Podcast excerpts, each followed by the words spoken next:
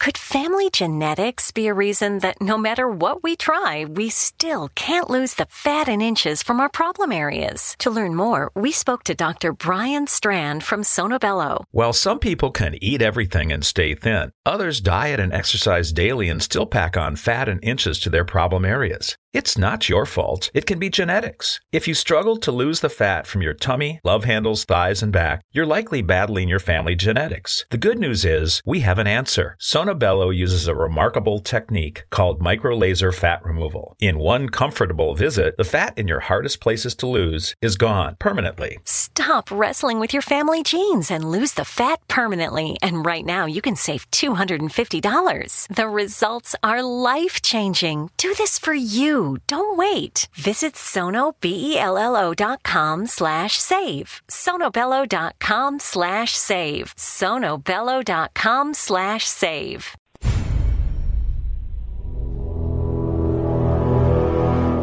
The X Zone radio and TV show is largely an opinion talk show. All opinions, comments, or statements of fact expressed by Rob McConnell's guests are strictly their own and are not to be construed as those of the X Zone radio and TV show or in any manner endorsed by Rob McConnell, Relmar McConnell Media Company, Talkstar Radio Network, its affiliated stations, or employees.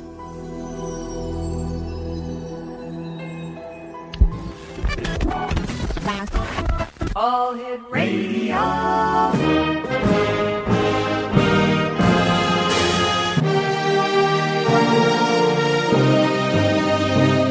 Welcome to the X Zone, a place where fact is fiction and fiction is reality. Now, here's your host, Rob McConnell.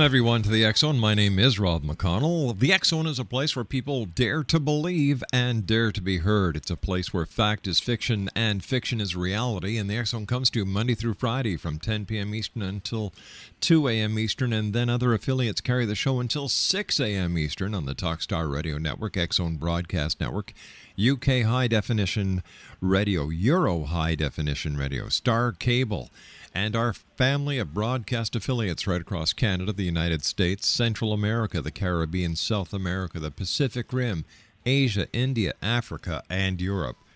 Worldwide toll free, my number is 1 800 610 7035. My email address is xzone at xzoneradiotv.com. On MSN Messenger, xzoneradiotv at hotmail.com, and our website, www xzoneradiotv.com. My first guest tonight, X Zone Nation, is Rabbi Rami Shapiro. Rami Shapiro. Uh, we're going to be talking about, well, he believes that religion and sacred texts are both man made. Now, while there are similarities between Christian, Judaism, Buddhism, Islam, and Hinduism, there are vast differences between them too. Now, most share a belief in God, but there isn't agreement about what or who God is. Now, Rabbi Rami Shapiro holds a PhD in religious studies and was a congregational rabbi for 20 years. He has since uh, shifted his focus to his own spiritual practice, writing and teaching. Rabbi Rami teaches comparative religion, Bible, and contemporary American spirituality at Middle Tennessee State and is an award winning poet and uh, essayist. His books include a series of Rabbi Rami guides, including Guides to God, Psalm 23, Forgiveness, and Parenting. His website, www.rabbirami.com. And Rabbi, welcome to the X Zone. Thank you. Pleasure to be here. Um, sacred texts are man made. Doesn't this go against what people are taught? Oh, absolutely. absolutely. it's like McDonald's tells you they have a special sauce. Yeah. Every religion makes a claim that uh, their tradition or their revelation is God, you know, direct from God. Uh, you know, how do you how do you decide that? I mean, each one makes its own claim. Mm-hmm. But yeah, yeah, I, I I believe that humans write these books. You know, you know, Rabbi, I've always asked. In fact, I was asked to leave the Anglican Church at the very young age of 11 years old because I was asking too many questions that I just could never get an answer to.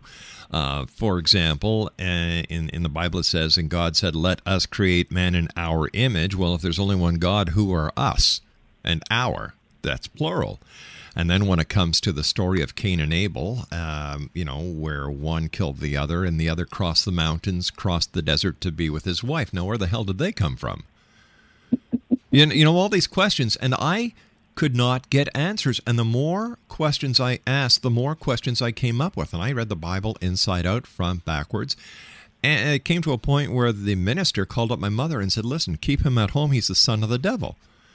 Oh my goodness! Yeah, That's now when fantastic. you're when you're 11 years old, that kind of shocks the heck Yeah. out of you. And but Yeah, but what yeah. it did was it opened my eyes and my heart to say, all right, there's something out there, but what is it out there? And why are we being lied to? Ah, well, that's that's taking it a step further than I want to go, saying it's a lie, that, or saying we're being lied to. That makes it deliberate. That makes it someone's trying to trick us. Somebody's trying to pull the wool over our eyes. Somebody knows the real truth. Mm-hmm. Now, the the Wizard of Oz knows who he is, Sure. and he uses the voice machine and hides behind that curtain, and he's lying to us. I, I'm not sure that's how it works. I don't think the various religions are consciously, deliberately, um, malevolently lying. To Rabbi, us. I hate to do this, but we've got to take a two minute commercial break. We'll be right back. This is going to be a very interesting hour. X Zone Nation Rabbi Rami Shapiro is my guest. www.rabbirami.com. We'll be right back. Don't go away.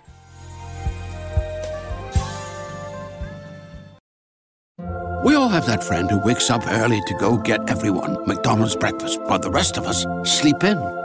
This is your sign to thank them. And if you're that friend, this is us saying thank you. Now get a sausage McMuffin, sausage biscuit, sausage burrito, or hash browns. Choose two for $2.50. Enjoy a large iced coffee for just $2. Price and participation may vary, cannot be combined with any other offer or combo meal, single item at regular price. Ba-da-ba-ba-ba. Could family genetics be a reason that no matter what we try, we still can't lose the fat and inches from our problem areas? To learn more, we spoke to Dr. Brian Strand from Sonobello. While some people can eat everything and stay thin, others diet and exercise daily and still pack on fat and inches to their problem areas. It's not your fault. It can be genetics. If you struggle to lose the fat from your tummy, love handles, thighs, and back, you're likely battling your family genetics. The good news is we have an answer. Sonobello uses a remarkable technique called microlaser fat removal. In one comfortable visit, the fat in your hardest places to lose is gone permanently. Stop wrestling with your family genes and lose the fat permanently. And right now, you can save $250. The results are life changing. Do this for you. Don't wait. Visit sonobello.com slash save. sonobello.com slash save. sonobello.com slash save.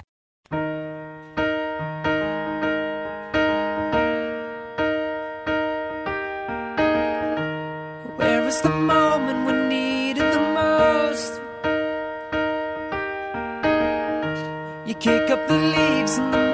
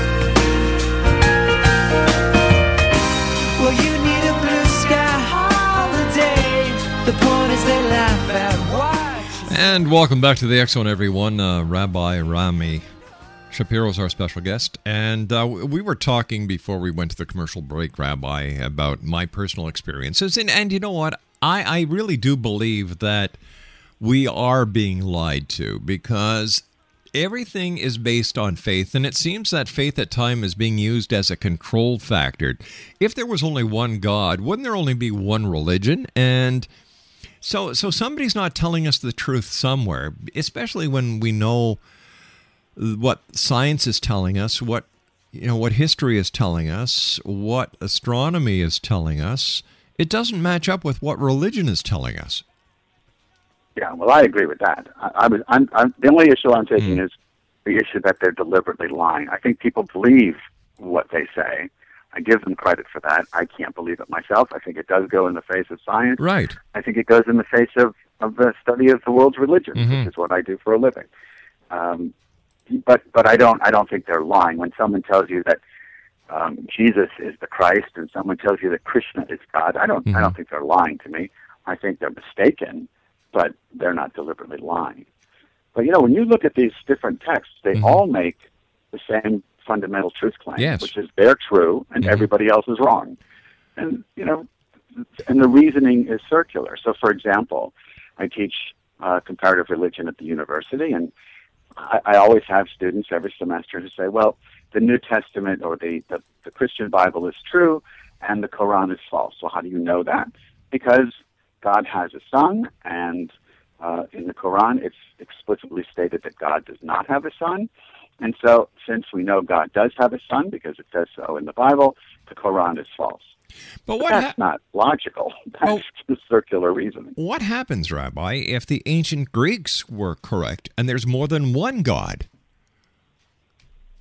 You know, uh, doesn't you don't have to go that far back to the Greeks. I mean, you can even take uh, you know modern Mhm. polytheistic uh, uh, uh, religions. Yeah, right. What do you do with that? Yeah. I mean, gods die when the people stop believing in them. Isn't that So, the truth? You know, Zeus is gone. I mean, what really happens to gods? They don't actually die. They become psychological archetypes. Hmm. So in the West, anyway, you know, the Greek gods are very popular Mhm. in lots of books, but they're psychology books. And you know, the goddess within and the god within and those Yeah. kinds of books, they use the Greeks. So when when people stop believing in the supernatural efficacy of a god, the god falls into the realm of psychology and eventually probably disappears. But you're right. I mean, gods. That, that's how it works. You know, uh, please don't take me wrong, X Zone Nation, and uh, no disrespect meant here, Rabbi. When we look at Christianity, and I was brought up as a Christian, I went to the Anglican Church, even though they booted me out, I still went. Uh, my my children were baptized in in the Anglican Church. My parents, God bless them, they're still alive in their late 80s. They go to church every Sunday. And when we look at the history of Christianity, where the church at the time was was in a marketing war against the pagans, and they put the birth of their Savior on the 25th of December, just a couple of days after the winter solstice, in order to, you know, bring over some some of the uh, the pagans. Eh, Christians have adopted pagan rituals like the Christmas tree, the Yule log, and so on and so forth. Why is it that we can do that and still say to this very day that Christ was born on December the 25th when we know, based on what the Bible has told us about his birth, you know, we're looking at March or April. Yeah, right. Well, I think that's because religion, for all of its truth claims, really doesn't rest on truth at all. It rests on tradition. It mm-hmm. rests on people's hunger to believe in whatever it is they're told to believe in. Is So, it their is it their know, hunger? I'm sorry, Go ahead. Rabbi. Is it is it their hunger to believe, or is it their hunger to understand? When we talk about religion, we're talking about thousands of years ago when you know there was there was no such thing as astronomy. There wasn't the Hubble telescope. There wasn't quantum physics.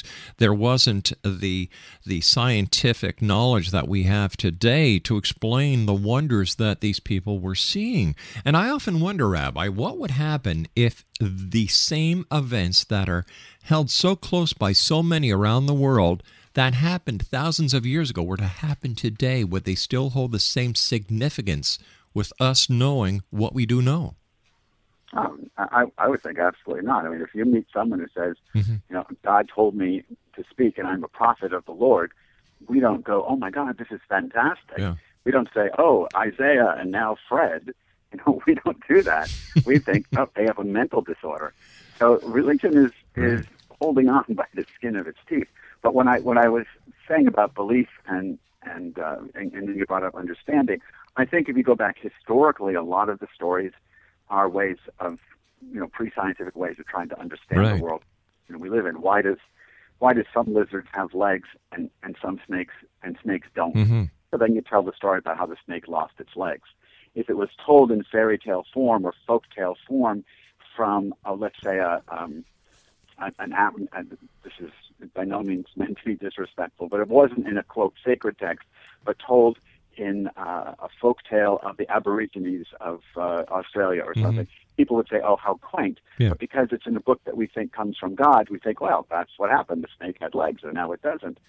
So originally those were teleological stories, stories told to explain a, a specific observable phenomenon. But today, why do we believe? I, I think there's there's a fear not to believe in something. There's a fear of meaninglessness. There's a fear of you know I, don't know what. Mm-hmm. But I mean, just what you said, we know so much about the world, Yeah. and yet we we follow a Bronze Age creation story. It, I- it really doesn't make a lot of sense. I often look at religion as man's scapegoat. When things go right, thank God. When things go wrong, it's the devil. It seems that we need to have that buffer scapegoat that we can blame things on. And it, it boggles my mind why, when people work so hard to achieve or you know something miraculously happens for example a person is involved in an accident a team of medical professionals work on the person and save the life it's thank god and why not thank the doctors Yeah, I think I think it even goes beyond that. First, let's go back to the devil. If Sure. we really blamed all evil on the devil, Mhm. I might not have such a big problem with it. Not that I believe in the devil, but it's better than what we really do, which is we blame it on another group of human beings Mhm. and align them with the devil. So, you know, the, the evil in the world, for example, in, in many Western traditions, comes from Eve. You know, from the biblical story of Eve. So we blame all women. Uh, it'd be better if we had blamed the devil rather than spending the last thousands of years looking at women as the source of all of all evil in the world. and and, But- and yet how can yeah, we, we do need a scapegoat. Uh, people do want their scapegoats. Absolutely. then how can we look at catholicism who believe in the virgin mother the, the the virgin mary as the mother of christ and still have an evil entity if evil is based on eve women Well, that was a problem the church, the Catholic Church, had to face. Mhm. Uh, how do you, how does a, a human woman tainted with original sin give birth to the Son of God? It, it doesn't make any sense. So they, I don't know if you want to say invented. I would say invented. Uh, but their solution was the Immaculate Conception. That Mary uh, was conceived without sin. Therefore, she was the perfect vessel uh, to to uh, you know bring forth Jesus. right So, you know, you raise a problem, they saw it, and they came up with their solution. The problem is, for me, it's bad science, it's bad biology. yeah That to take, I mean, it- throughout the Bible, both the Hebrew Scripture and the, and the Christian Bible, there are multiple miraculous births. You know, 90-year-old woman gives birth to, uh, you know, Abraham's wife Sarah Mhm. gives birth uh, way beyond the, the time you can give birth. A lot of the women in the, in the Hebrew Bible are barren first, and then God opens their womb. I don't think they're talking biology. I don't know. What level of science they had. It wasn't very sophisticated. They're not talking biologically. They're they're talking mythically, meaning mm-hmm. something is about to come into the world that is Right. new and fresh and radical, and we're gonna to, to let you know it's coming. We're going to bring it forth from a barren woman. We're going to bring it forth from a virgin. So it's a sign that here comes something wonderful and amazing. Pay attention. But when we, I don't know what our problem is, but as humans, but we dumb that very beautiful mythic sign down into absurdist biology, and now we have to believe that that uh, you know a woman in her 90s can give birth, and that Mary was a literal virgin, even though the Bible may imply that she had you know uh, other children. So you know, Jesus has older siblings. So that, that gets very complicated when you try to make the Bible into science. That is not the point. It's terrible. It's myth. It's got wonderful teachings in it. It's got a lot of dangerous stuff in it also.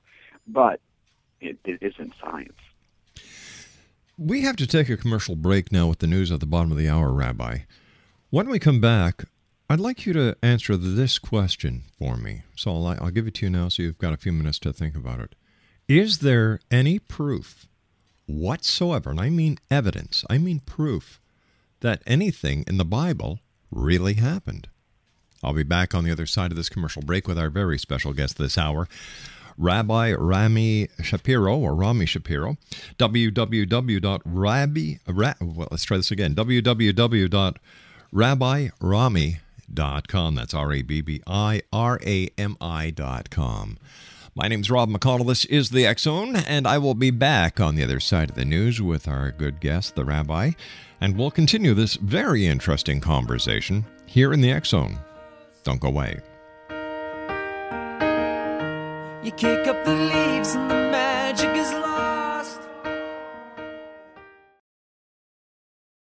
We all have that friend who wakes up early to go get everyone McDonald's breakfast while the rest of us sleep in. This is your sign to thank them. And if you're that friend, this is us saying thank you. Now get a sausage McMuffin, sausage biscuit, sausage burrito, or hash browns. Choose two for $2.50. Enjoy a large iced coffee for just $2. Price and participation may vary, cannot be combined with any other offer or combo meal, single item at regular price. Ba-da-ba-ba-ba. Could family genetics be a reason that no matter what we try, we still can't lose the fat and inches from our problem areas? To learn more, we spoke to Dr. Brian Strand from Sonobello. While some people can eat everything and stay thin, others diet and exercise daily and still pack on fat and inches to their problem areas. It's not your fault. It can be genetics. If you struggle to lose the fat from your tummy, love handles, thighs, and back, you're likely battling your family genetics. The good news is we have an answer. Sonobello uses a remarkable technique called microlaser fat removal. In one comfortable visit, the fat in your hardest places to lose is gone permanently. Stop wrestling with your family genes and lose the fat permanently. And right now, you can save $250. The results are life changing. Do this for you. Don't wait. Visit sonobello.com slash save. sonobello.com slash save. sonobello.com slash save.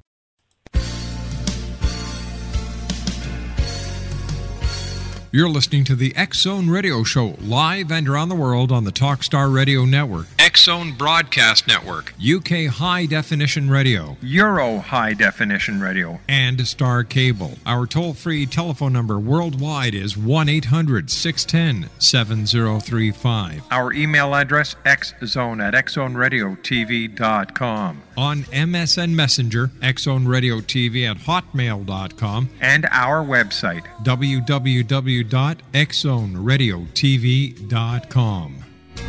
Never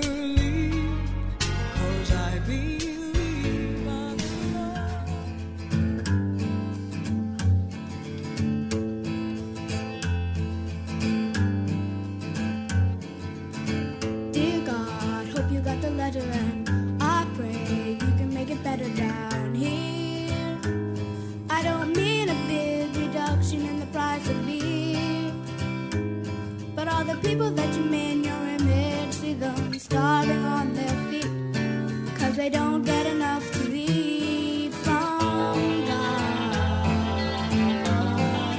Can't believe in me.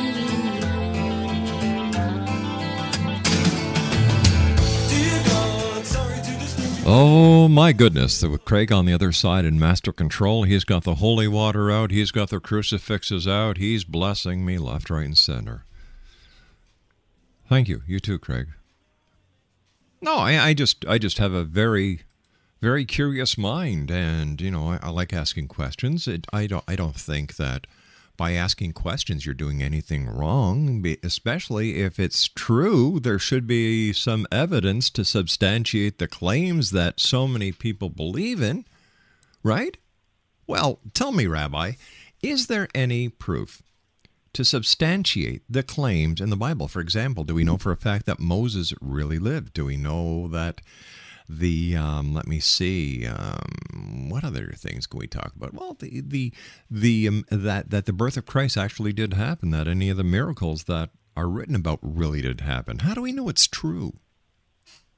Yeah, well, you know, when you're looking for truth and with that kind of evidence for Mhm. historical truth, yeah, you have to find it uh, corroborated in an outside text or through archaeology, some kind of evidence that outside the Bible itself, because the Bible can say what anything, and if your only reference point is the Bible said it, therefore it must be true, that's not any kind of evidence. There are things that you can document. I mean, you can document that there was a temple and it was destroyed, you know, in, by the Babylonians in 586 BCE. Mm-hmm. You know, you can do that. Can you find Moses? No. Can you find Abraham, Isaac, and Jacob? No. Can you find Adam and Eve? No. Noah and the ark and the flood? No. You can say that lots of cultures have flood stories, mm-hmm. but then doesn't doesn't necessarily mean that there was an actual flood. It could or at least just not be- the one of biblical proportions. It could just be a metaphor for a new beginning. Well, you know, I think the Bible should be read as parable, Right. And as metaphor, as myth, and, and, it's, and then you ask Mm-hmm. the question, what does it mean, rather than did it actually happen? It's irrelevant to me whether or not there was a Garden of Eden and Adam and Eve. Mm-hmm. The story has very interesting uh, implications as a as a parable. It's talking about, you know, just look at the two characters. Eve is sophisticated. It says before she eats the fruit, she sees that it's good for eating and she sees that it's beautiful. And she doesn't eat it for those two reasons. She eats it. She violates the only commandment they had. She risks death for wisdom. That's a sophisticated argument that it's worth taking a risk for wisdom. Whether, uh, whereas Adam, her man, he just eats it when he hands it to him. He's got no brain whatsoever. He's like Homer Simpson with a donut. so, you know, it's talking about sophistication versus non-sophistication, women versus men. A lot of stuff you could get out of that. The Mhm. value of wisdom. Uh, but history is, is something else, and I don't think you find it in those earlier stories. I do think there's evidence corroborated by outside texts that there was that Jesus was a real historical character, that he did die on the cross along with tens of thousands of other Jews back then uh, for for confronting. I don't. He didn't die. I don't. I I think the history, uh, the record would suggest that he didn't die because he challenges the priesthood of the Jews. I think he dies because he challenges the the empire of Rome, and and he is crucified for that. Does he rise on the third day? That's a faith statement. That's there's no history for that. So there are some things you can say are historical. Some things you have to take if you're a believer, you take on faith. But as a non-believer of let's let's say the the resurrection, I'm not a Christian, so I don't believe that Jesus is the Christ and he died for my sins and was resurrected on the third day. But I still think there's tremendous meaning in the story about, I mean, just on the, the lower level, you know, dying for what you believe in, Sure. but in the resurrection itself, saying that that um, what he believed in could not be killed even by the Roman authorities.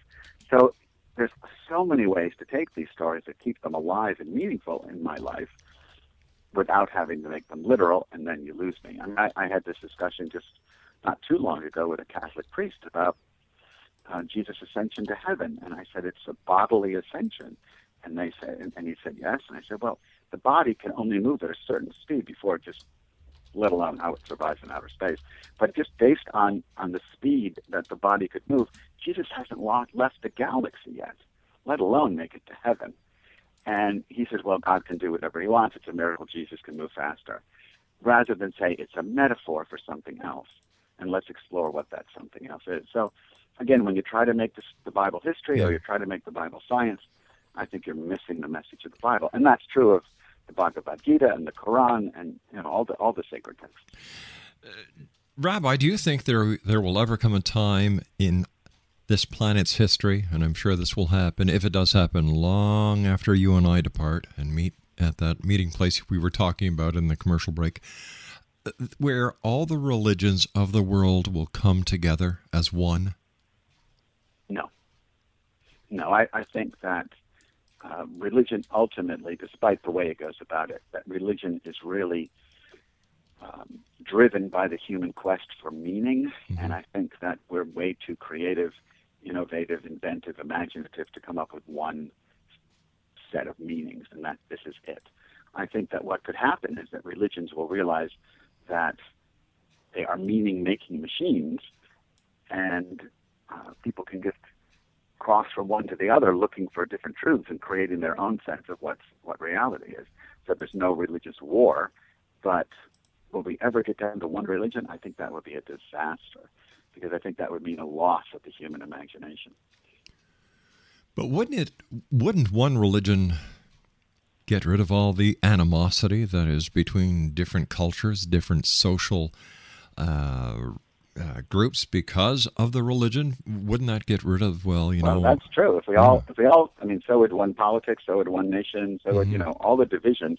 If we could reduce them all, but I think then we'd end up with such a, hum, uh, you know, a vanilla mind that that it, it just doesn't sound very exciting to me. The, the thing is not to make them all one. The thing to re- to realize is that none of them are true.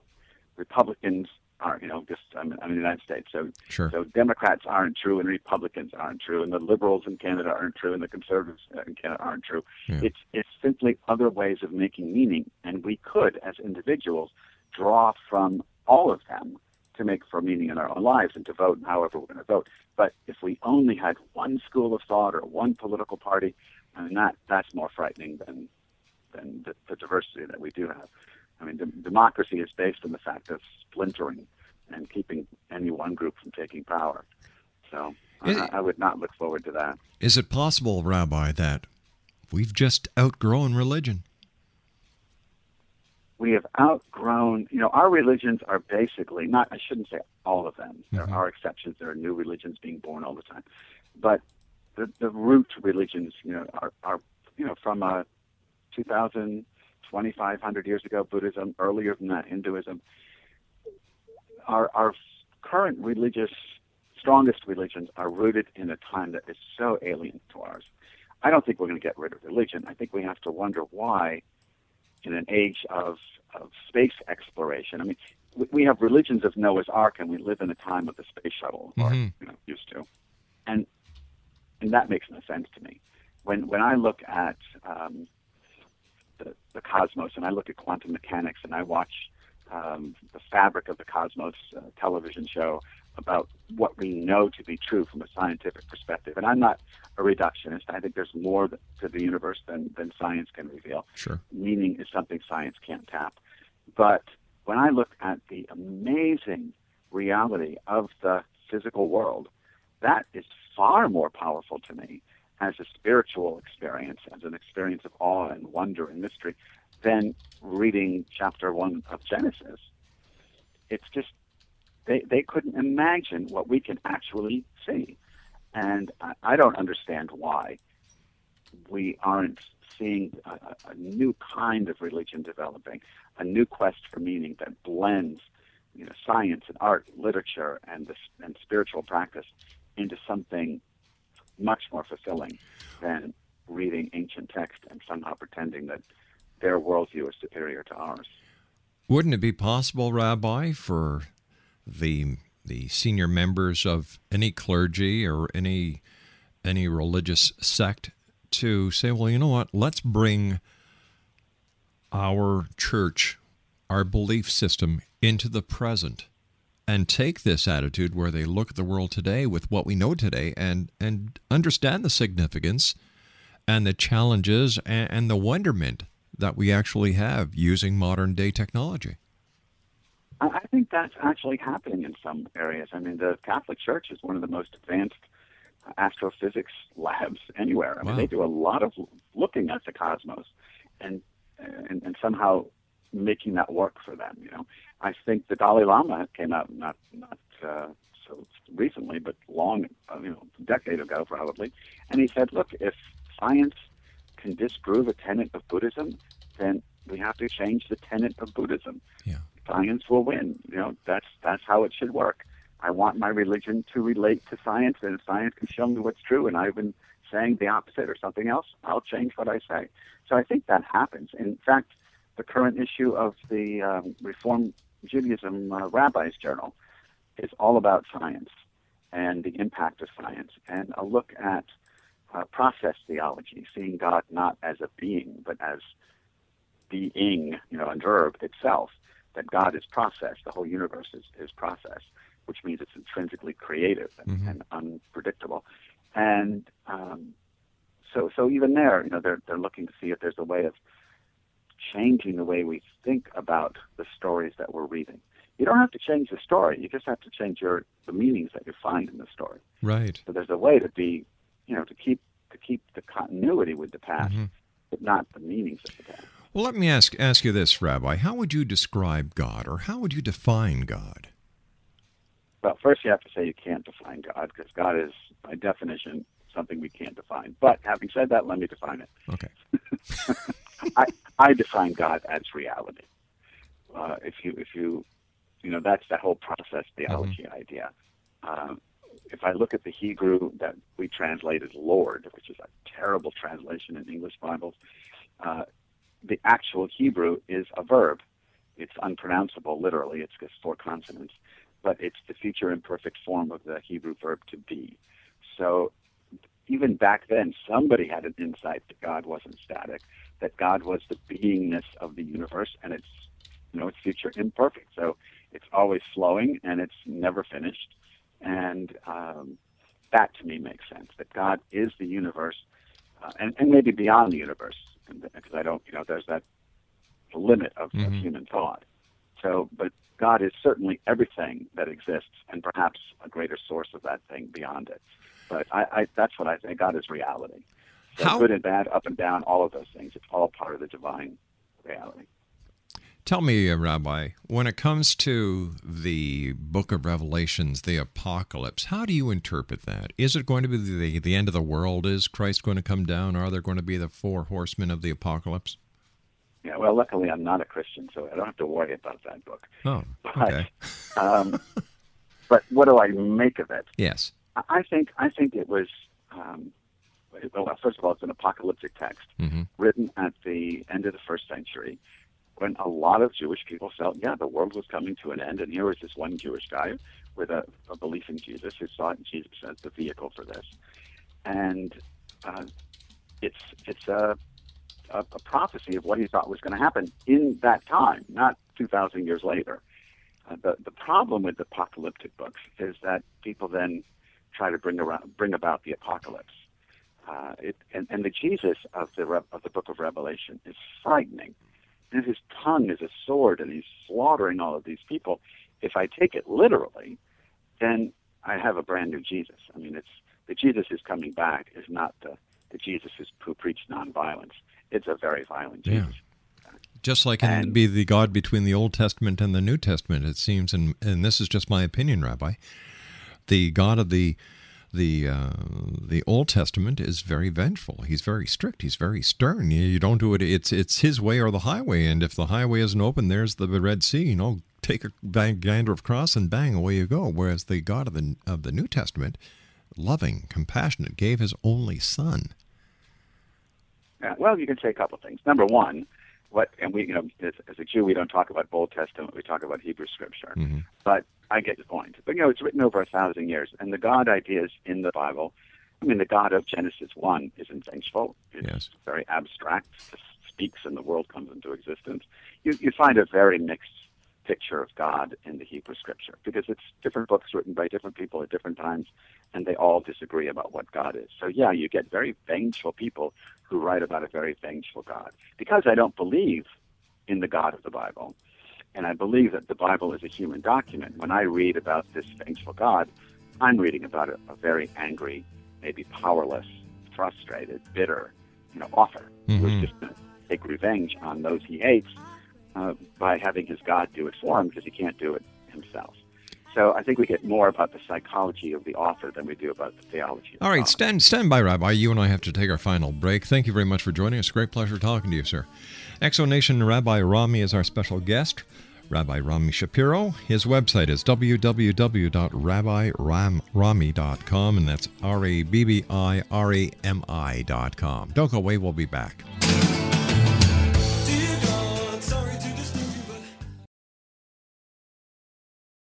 We all have that friend who wakes up early to go get everyone McDonald's breakfast, while the rest of us sleep in.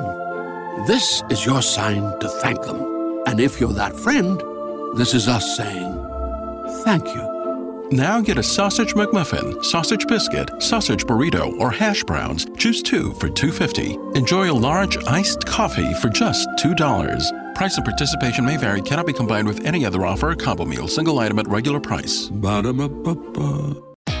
Great news! For a limited time, you can get one month free of Spectrum Mobile service. That's right, one month free with any new line. This exclusive offer is only available at select Spectrum stores, so stop by today. Our team of mobile experts are ready to help you switch and save hundreds on your mobile bill. Don't miss out on this incredible offer. Come see us at Market at Hilliard, Taylor Square, and Waterloo Crossing. Spectrum Internet and autopay required. Restrictions apply. Visit store for details.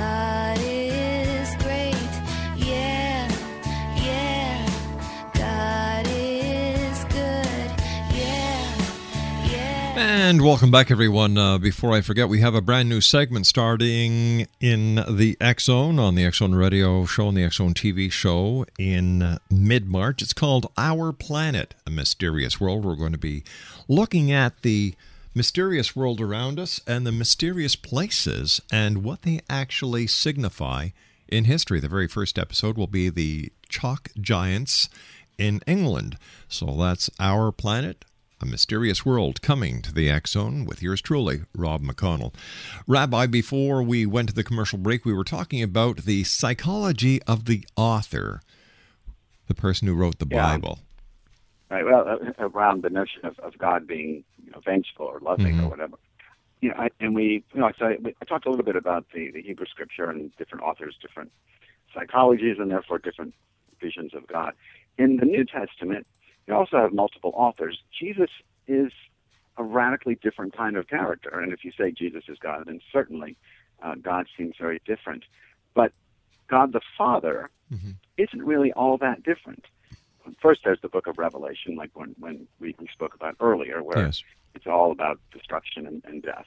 But the very theology at the heart of the Gospels is that God still needs sacrifice. You know, in the book of Leviticus, God wants rams and bulls and cattle and birds, and, and God seems to just revel in endless barbecue.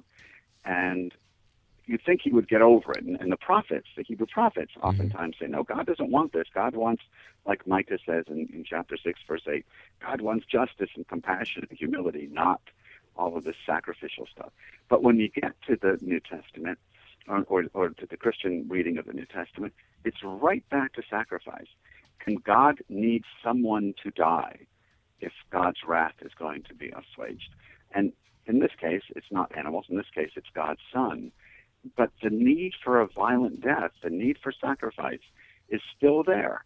And when do we get over that? Because that, the idea that God needs death, is what fuels so much of the evil uh, in, in the world. That God somehow needs you to kill the infidel, to to wage religious war, uh, to, to sacrifice your children the way God sacrificed his son. I mean, that mindset, I think, is not God's mindset. I think it's uniquely human. But that mindset is, is still very dangerous, and we haven't weeded out. We haven't evolved beyond it. We're still locked into it, and our religion still reflects it. So, yeah, you do see some changes Yeah. among the different authors in the Hebrew Bible and in some of the authors of the Christian Bible, but still, at the root, it's people with this strong violent streak who see their God somehow tied to the death of their enemies. Rabbi, I want to thank you ever so much for joining us. It's been a great pleasure talking to you, sir, and I look forward to the next time you join us here in the X Zone. So thank you very much. Thank you, Rob. It was a pleasure. X Zone Nation Rabbi Rami Shapiro has been my guest this hour. His website, www.rabbirami at, oh, no, that's his email address. Uh, the website is www.rabbirami.com. That's R A B B R R A M I dot com. And we'll be back on the other side of this commercial break at six and a half minutes past the top of the hour as the X continues. We're right here from our studios in Hamilton, Ontario, Canada. My name is Rob McConnell. Don't go away.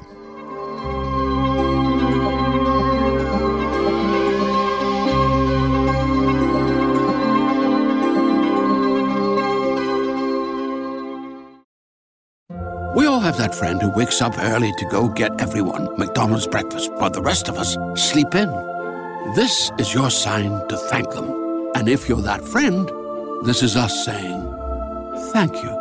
Now get a sausage McMuffin, sausage biscuit, sausage burrito, or hash browns. Choose two for $2.50. Enjoy a large iced coffee for just $2. Price and participation may vary, cannot be combined with any other offer or combo meal, single item at regular price. Ba-da-ba-ba-ba.